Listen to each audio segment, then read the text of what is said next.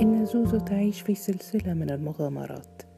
مغامرات مثيرة لاكتشاف المجهول وهي تختار أبطال مغامرتها من الشخصيات العامة التي تعرض أمامها في التلفزيون أو على شاشات السينما أو ترى صورهم وتقرأ عنهم في المجلات والصحف. قد تكون جالسة أمام التلفزيون وتبدو أمامها شخصية تجذبها وتشد الابتسامة إلى شفتيها. ابتسامة صغيرة كأنها بدأت تشم رائحة المغامرة. رائحة مثيرة. وتتسع الابتسامة عندما ترى نفس الشخصية على شاشة التلفزيون مرة تانية ثم تتسع أكثر في المرة الثالثة إلى أن تتمكن منها روح المغامرة. فتبدأ في البحث عن رقم التليفون. إنها تستطيع دائما أن تجد الرقم الذي تريده. والتليفون هو الذي يحدد لها. إما أن تستمر في المغامرة أو تعدل عنها قد يكون حديثه في التليفون مغريا مشوقا مثيرا وينتهي بتحديد موعد. وقد يكون حديثا باردا سخيفا يصد النفس. فلا تستمر في ملاحقته. وإذا حددت موعدا فإنها لا تندفع في أكثر من لقاء واحد أو لقاءين أو ثلاثة على الأكثر. وبعدها تقطع كل ما بينهم تختفي مهما كان الحد الذي وصلت إليه. وهي لا تدري ماذا سيأخذ منها ولا ماذا ستعطيه. إنها تتفرج وتستسلم لكل ما تتفرج عليه. كيف يستقبلها كيف يتحدث إليها؟ ويغازلها نظرات عينيه لمسات يده و. وهي دائما مستسلمة تتفرج. حتى إحساسها لا يتعدى إحساس المتفرج.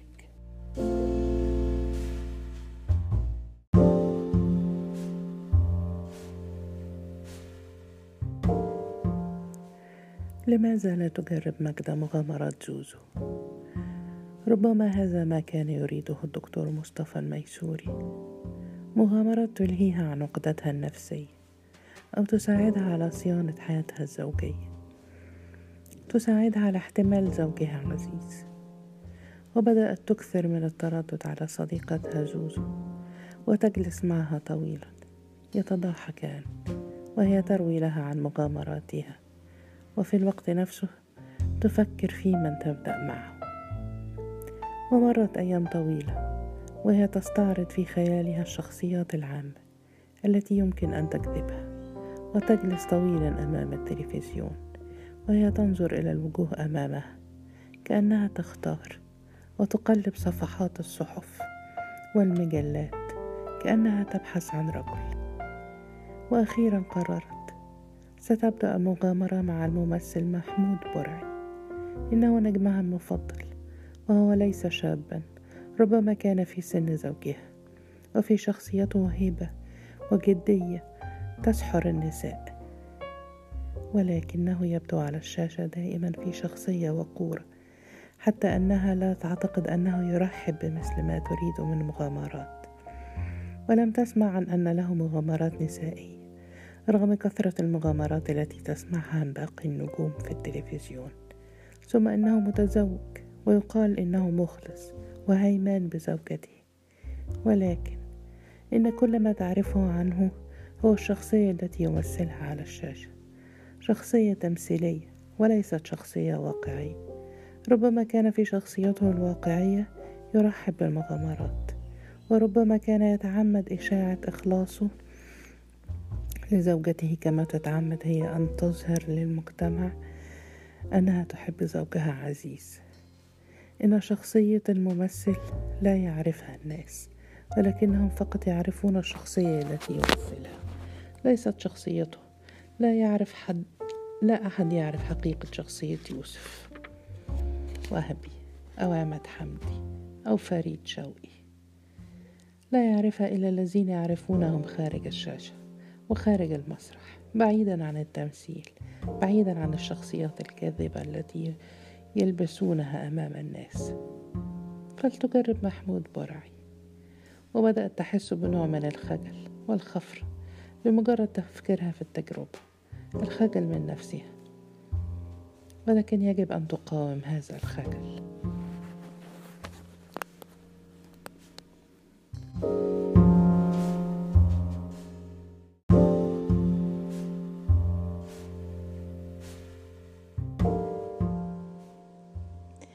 وبدأت فعلا تبحث عن رقم التليفون.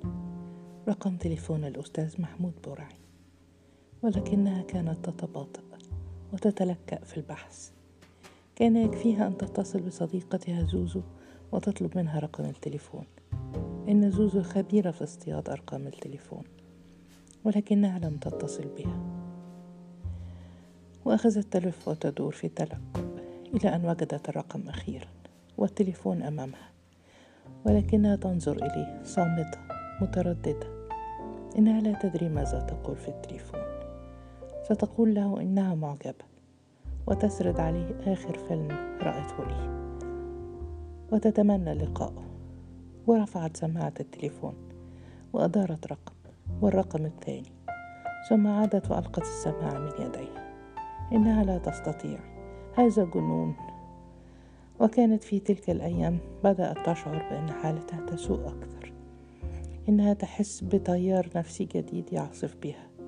تيار كأنه تيار من الغيظ إنها مغتاظة من نفسها ومن زوجها ومن أولادها وهذا الغيظ يدفعها إلى الإحساس بالكراهية.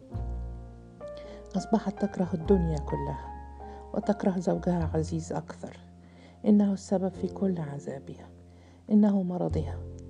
ثم بدأ ينتابها نوع عجيب من الكحة إنها كحة خافتة تنطلق من داخل حلقها في فترات متباعدة.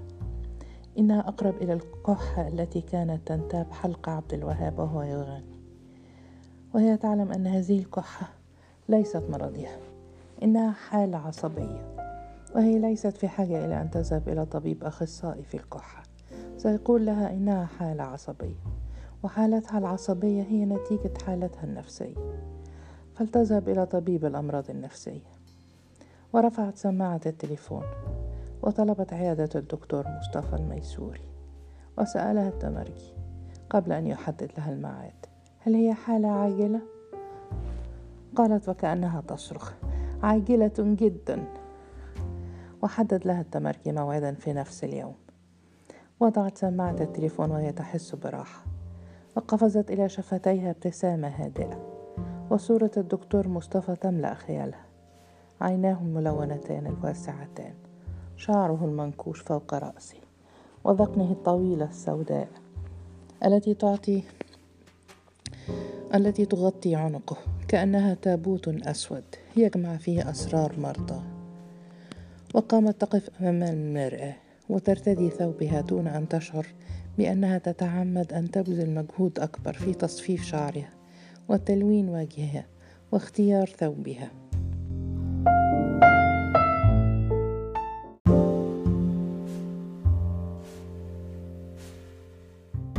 وقفت ماجدة أمام الدكتور مصطفى الميسوري وهي تنظر إليه بكل عينيها وبلا كلفة ولا خفر كأنها تعرفه من زمان طويل وكأنها في شوق إليه. وتعلقت عيناها بذقنه السوداء الطويلة وأحست بهذه الرغبة في الضحكة التي تكتمها وتنعكس ابتسامة على شفتيها. وقبل أن تقول كلمة واحدة اتجهت إلى الأريكة الموضوعة في ركن من غرفة العيادة وألقت بنفسها راقدة عليها وجسمها ممدود حتى آخره. لقد سبق أن قال إنه يريدها أن تكون أمامه حر. وألا تحس بأنه طبيب معالج وأن تتكلم وهي في أي وضع تريده وهي الآن تريد أن تتكلم وهي راقدة على هذه الأريكة التقليدية المخصصة للمرضى النفسانيين. وتركها الطبيب ترقد ولم يجلس خلف رأسها وفي يده الورق والقلم كما هي عادة الأطباء النفسانيين. إنما بقي مكانه جالسا إلى مكتبه وأدار مقعده قليلا بحيث أصبح وجهه مطلا على الشباك وعيناه بعيدتين عنها وأصابع يده مغروسة في شعر ذقنه. وبدأت تتكلم كأنها تحادث نفسها. قالت إنها حاولت أن تجرب نصيحته وأن تقيم لنفسها حياة خاصة بجانب حياتها الزوجية أن يكون لها رجل آخر بجانب زوجها أن يكون لها عشيق ولكنها لم تستطيع أن تختار هذا الرجل الذي تبدأ معه التجربة؟ وتشجعه على نفسها وتشجع نفسها عليه. لقد قضت أياما طويلة وهي تستعرض في خيالها كل الرجال الذين تعرفهم والذين تلتقي بهم في المجتمعات دون أن تستقر على واحد منهم. ومرت أيام قررت فيها أن تبدأ بأحد أصدقاء العائلة. إنه صديق زوجها. وزوجته صديقة له وهو يحاول معها منذ زمن طويل. وكان من السهل عليها أن تأخذه وأن تعطيه نفسها كلمة واحدة في التليفون ويبدأ كل شيء. ولكنها لم تستطع. لا تدري لماذا. ربما لأنها لم تتعود على هذه الحياة. بل إنه نوع من الحياة لم يخطر على بالها أبدا.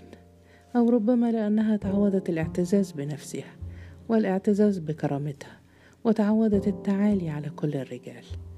أو ربما لأنها تحسب دائما حساب أولادها إن إحساسها بأولادها يسيطر عليها ويتحكم فيها قبل إحساسها بزوجها. وهي تحس إنما عندما ترتكب هذه الخطيئة فهي لا تخون زوجها ولا تتعدى على حقه وكرامته بل تخون أولادها وتتعدى على حقوقهم وكرامتهم أو ربما كان كل ما هناك أنها جبانة خيبة لا تستطيع أن تقدم على اصطياد رجل ولا تستطيع أن تترك رجل يصطادها.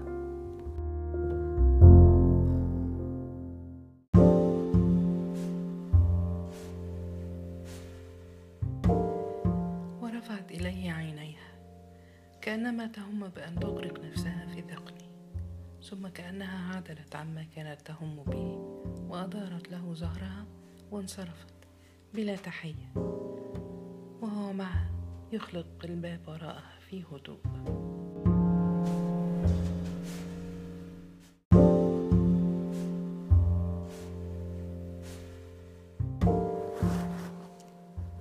لماذا تستسلم لهذا الطبيب المجنون الذي لا يزال يعيش وكأنه في مجتمع أمريكا؟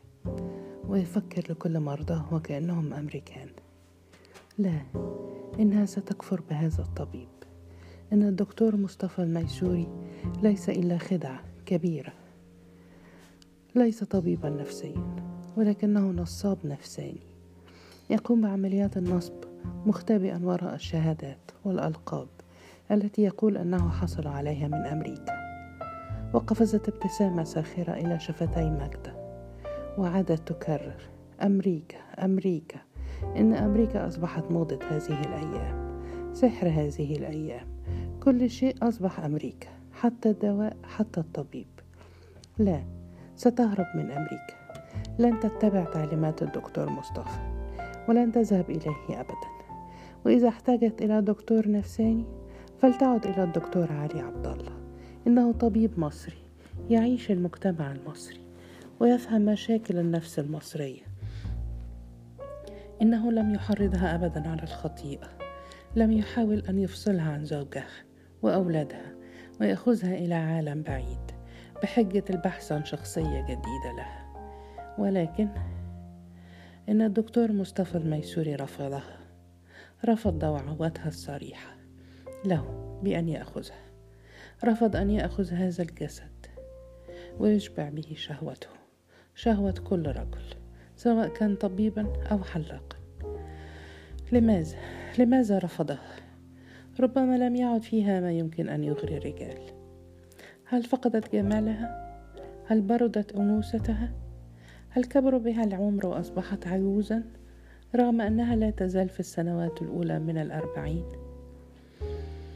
لقد قال لها الدكتور مصطفى إن العنصر الأساسي في شخصيتها هو اعتزازها بأنها امرأة جميلة وسر عقدتها أن زوجها لم يكتفي بهذا الجمال ولم يشبع به ودار يشبع نفسه مع الأخريات.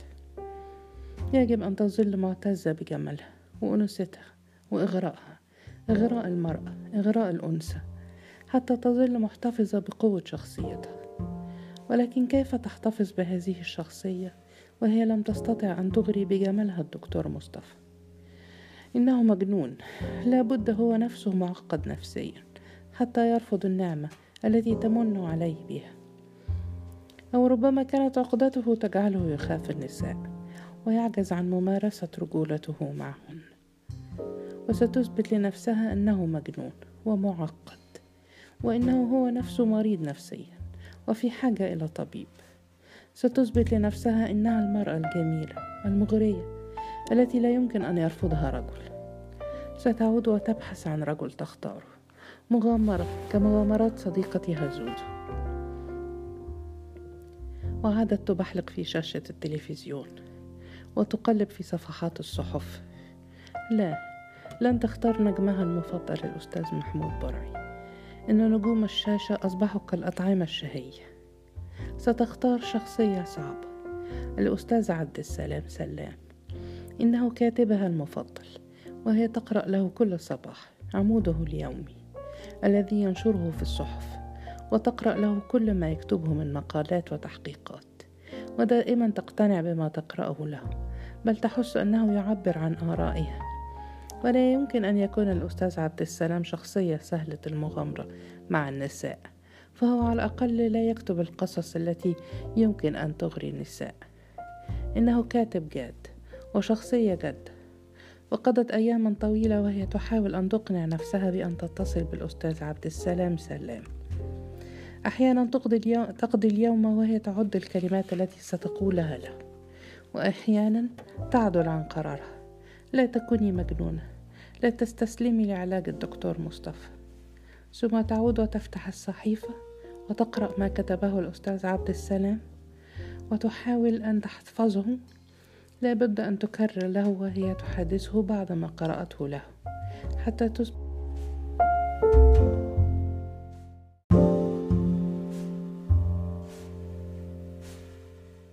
وأخيرا ألقت نفسها على التليفون كأنها تلقي نفسها في الغيب في المجهول واتصلت بالأستاذ عبد السلام في الجريدة. التي يعمل بها. وقالت بسرعة أنا معجبة. ورد في صوت منطلق مرح. أهلا معجبة هانم. وصدمت بمرحه وهو يرد عليها. لقد كانت تتصوره أكثر جدية. وقورا. وتماسكت وعادت تقول إني مقتنعة بما كتبته اليوم. والواقع إني أقتنع بكل ما تكتبه. ولا أنسى ما قلته عن أزمة الصابون. إني معجبة إلى حد أني أتمنى أن نلتقي. لنتحدث. لأسمع منك أكثر مما تكتبه وقال وفرحته تصرخ أهلا. إني في انتظار لقائك قالت وهي تضغط على صوتها كي تتعمد أن تبدو طبيعية. كيف؟ وأين؟ قال في بساطة كأنه تعود على مثل هذا الحديث. هنا في مكتبي بالجريدة في أي وقت. قالت في تردد وقد بدأت تحتار كيف تستمر في مغامرتها؟ ألا يمكن أن ألقاك في مكان آخر؟ أخشى أن ألتقي في الجريدة بمن يعرفني. قال وفي صوته رنة إلحاح مرحة سيكون لقاؤنا الأول هنا وبعدها نقرر أين نلتقي. لا تهتمي بمن يراك أو يعرفك هنا مكان عام كسوق الخضار. أو محلات عمر أفندي لا أحد يهتم بالآخر. وسكتت برهة وهي تقاوم ترددها ثم قالت كأنها تصرخ غدا في الحادية عشر سأكون عندك. قال في صوته المرح في انتظارك يا معجبة هانم هل لك اسم تقولينه للسكرتيرة؟ قالت بسرعة وكأنها تنطلق بلا وعي. سأقول إني مدام مصطفى. وكان وقال ضاحكا أهلا مدام مصطفى. وألقت سماعة التليفون بيد مرتعشة دون أن ترد عليه. وأحست كأن الأستاذ عبد السلام خيب أملها. إنه يبدو كأنه رجل عادي يرضي غروره أن تحدثه امرأة معجبة. وهو في انطلاقه ورنة الفرح في صوته يذكرها بفؤاد صديق العائلة. الذي يطاردها ويغازلها منذ سنوات. ولماذا حدد لها موعد اللقاء في الجريدة؟ ربما كان يريد أن يكشف عليها. يستعرضها. فإذا هي جميلة مثيرة كان الموعد الثاني في مكان يستطيع أن يمتع فيه نفسه بها. أن يشبع نهمه. أن يأكلها. له حق. إن الرجل لا يستطيع أن يلتقي في مكانه الخاص بامرأة لا يعرفها. ولم يرها ولكن من يدري ربما كانت مكاتب الكتاب كعيادات الأطباء. كل شيء يمكن أن يتم بين جدرانها ورغم ذلك ستذهب إليه. يجب أن تتخلص من ترددها من حيرتها من مرضها من عقدتها. وهي تعلم ما يمكن أن يحدث. إنه بمجرد أن يراها سينهار أمامها أمام جمالها وأمام إغراء أنوثتها وسيبدأ المحاولة بعد النظرة الأولى وستتركه يحاول. ستتفرج عليه.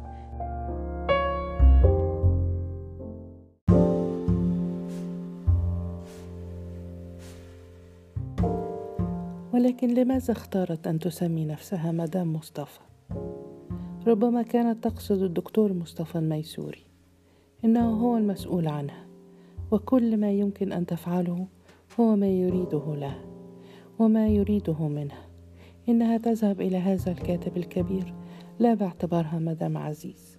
فزوجها عزيز لا يريدها أن تذهب ولا يقبل لزوجته أن تذهب. ولكن التي تذهب هي مدام مصطفى والدكتور مصطفى يقبل أن تذهب. ومن يدري؟ ربما لو كانت زوجته لما تغير شيء. هذا ما يقبله الواقع النفسي للمجتمع الأمريكي. وكما أنه طبيب أمريكي فلا شك أنه لو كان زوجها لكان أيضا زوجا امريكيا. وقضت يومها وليلتها وهي لا تستطيع أن تستقر وكحتها الخافته تتسارع في حلقها حتى تكاد تخنقها ولكنها مصممة لن تعدل عن قرارها لن تهرب من مغامرتها الأولى. وفي صباح اليوم التالي وجدت نفسها كأنها مسلوبة الإرادة. تتحرك كأنها نائمة ولم تبذل جهدا في تجميل نفسها. لم تتعمد اختيار الثوب الذي ترتديه. وخرجت ساهمة ونادت سيارة اجره إلى الجريدة. وما كادت السيارة تتحرك حتى أحست بأعصابها تنقبض كأنها تلتف حول بعض وأنفاسها تتلاحق في عنف وعيناها تتسعان كأنها تقاوم الظلال. وصاحت في الصدق. لا يا أسطى إلى شارع طلعت حرب. ونزلت من السيارة أمام عيادة الدكتور مصطفى الميسوري. وما كاد التمرجي أن يفتح الباب حتى صرخت في وجهه أريد أن أرى الدكتور حالا. ونظر إليها التمرجي نظرة فاحصة إنها ليست في حالة طبيعية ربما كانت حالتها خطرة. ربما كانت تجتاز مرحلة الوصول إلى الجنون. وقال وهو يحاول أن يكون بابتسامته عنصرا مهدئا دقيقة واحدة لو سمحتي وجذبها في رفق ليجلسها على أحد المقاعد ولكنها رفضت أن تجلس وعادت تصرخ لن أحتمل ولا دقيقة واحدة. وجرى التمرجي من أمامها ودخل إلى غرفة الكشف ليبلغ الطبيب وعاد إليها مسرعا. ثم جذبها برفق وأدخلها غرفة المكتب الملحقة بغرفة الكشف وهو يقول لها من خلال ابتسامته الدكتور مع أحد المرضى وسينتهي حالا. أرجوك حاولي الانتظار دقيقة أو دقيقتين على الأكثر. وظلت واقفة وهي تنظر إلى التمرجي بعينيها المتسعتين كأنها تنظر بهما في ظلام. وكان التمرجي أراد أن يشغلها عن نفسها. فقدم لها فاتورة بحساب الكشف. الدفع مقدم والتقطت الورقة وقد علت على شفتيها ابتسامة ساخرة تقطر بالمرارة. وفتحت حقيبتها وأخرجت خمسة جنيهات أعطتها له. وفي نفس اللحظة رن جرس إن الطبيب يطلب المريض التالي. وفتحت تمرجي باب الغرفة المؤدي إلى غرفة الكشف. وهو يقول في هدوء تفضلي. وخطت إلى الداخل وما كادت ترى الدكتور مصطفى أمامها حتى صرخت بعلو صوتها. أنت المسؤول يجب أن تتحمل المسؤولية كلها. وقبل أن تتم كلامها تساقطت الدموع من على خديها. دموع عصبية من خلال تنهدات حادة. ونظر الطبيب إليها من خلال عينيه الملونتين ومن تحت شعر ذقنه المبعثر. ثم قال للتمرجي أجل الكشف التالي ربع ساعة. وخرج التمرجي وأغلق الباب وراءه واقترب الدكتور مصطفى من مجدة. وبين شفتيه ابتسامة لا معنى له ثم مد ذراعيه إليها وضمها إلى صدره. ووجدت وجهها غارقا في ذقنه السوداء الطويلة غارقا في تابوت الأسرار. وخرجت مجدة من عيادة الطبيب وهي ساهمة مذهولة. ثوبها مفركش فوق قوامها وخطاها تتعثر في مشيتها. وقبل أن تخرج من الباب لحق بها التمركي وقدم لها فاتورة حساب أخرى. ونظرت إليه من خلال ذهولها كأنها لا تفهم شيئا. ثم فتحت حقيبته وأعطته عشر جنيهات. كما تطلب منها فاتورة الحساب. ووصلت البيت وهي في ذهولها. ماذا فعلت؟ لا شيء. لقد كانت مريضة. كانت عند الطبيب وكانت تعالج.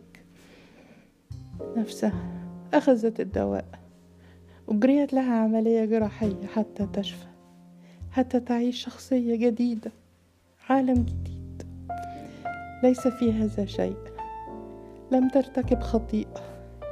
إنها تستطيع أن تقول كل شيء لزوجها لأولادها. إنها لم تخطئ ليست زوجة خائنة ولا أما آثمة.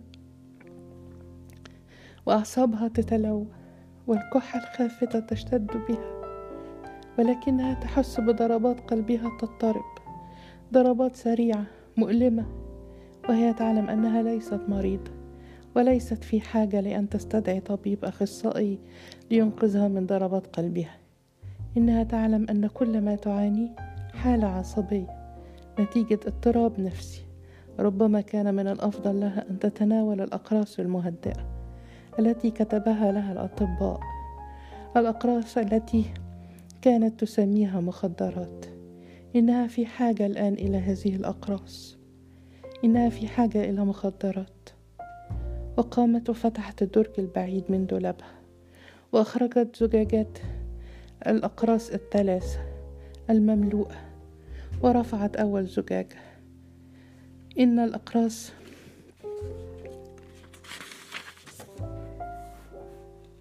التي بها هي الأقراص التي كتبها الدكتور مصطفى الميسوري وابتلعت قرصا لا يكفي قرصين ثلاثة أقراص. ثم ابتلعت كل أقراص الزجاجة ولكن ربما لم تكن أقراص الدكتور مصطفى كافية. فلتجرب معها أقراص الدكتور علي عبد الله. وابتلعت قرصين وثلاثة وابتلعت الزجاجة كلها. وهي تحس بكل ما فيها ينام ولكنها لا تزال واعية. وفتحت الزجاجة الثالثة وابتلعت كل ما فيها دفعة واحدة. إن كل ما فيها ينام وهي تريد أن تغمض عينيها ولكنها تجد صعوبة في إغماض عينيها.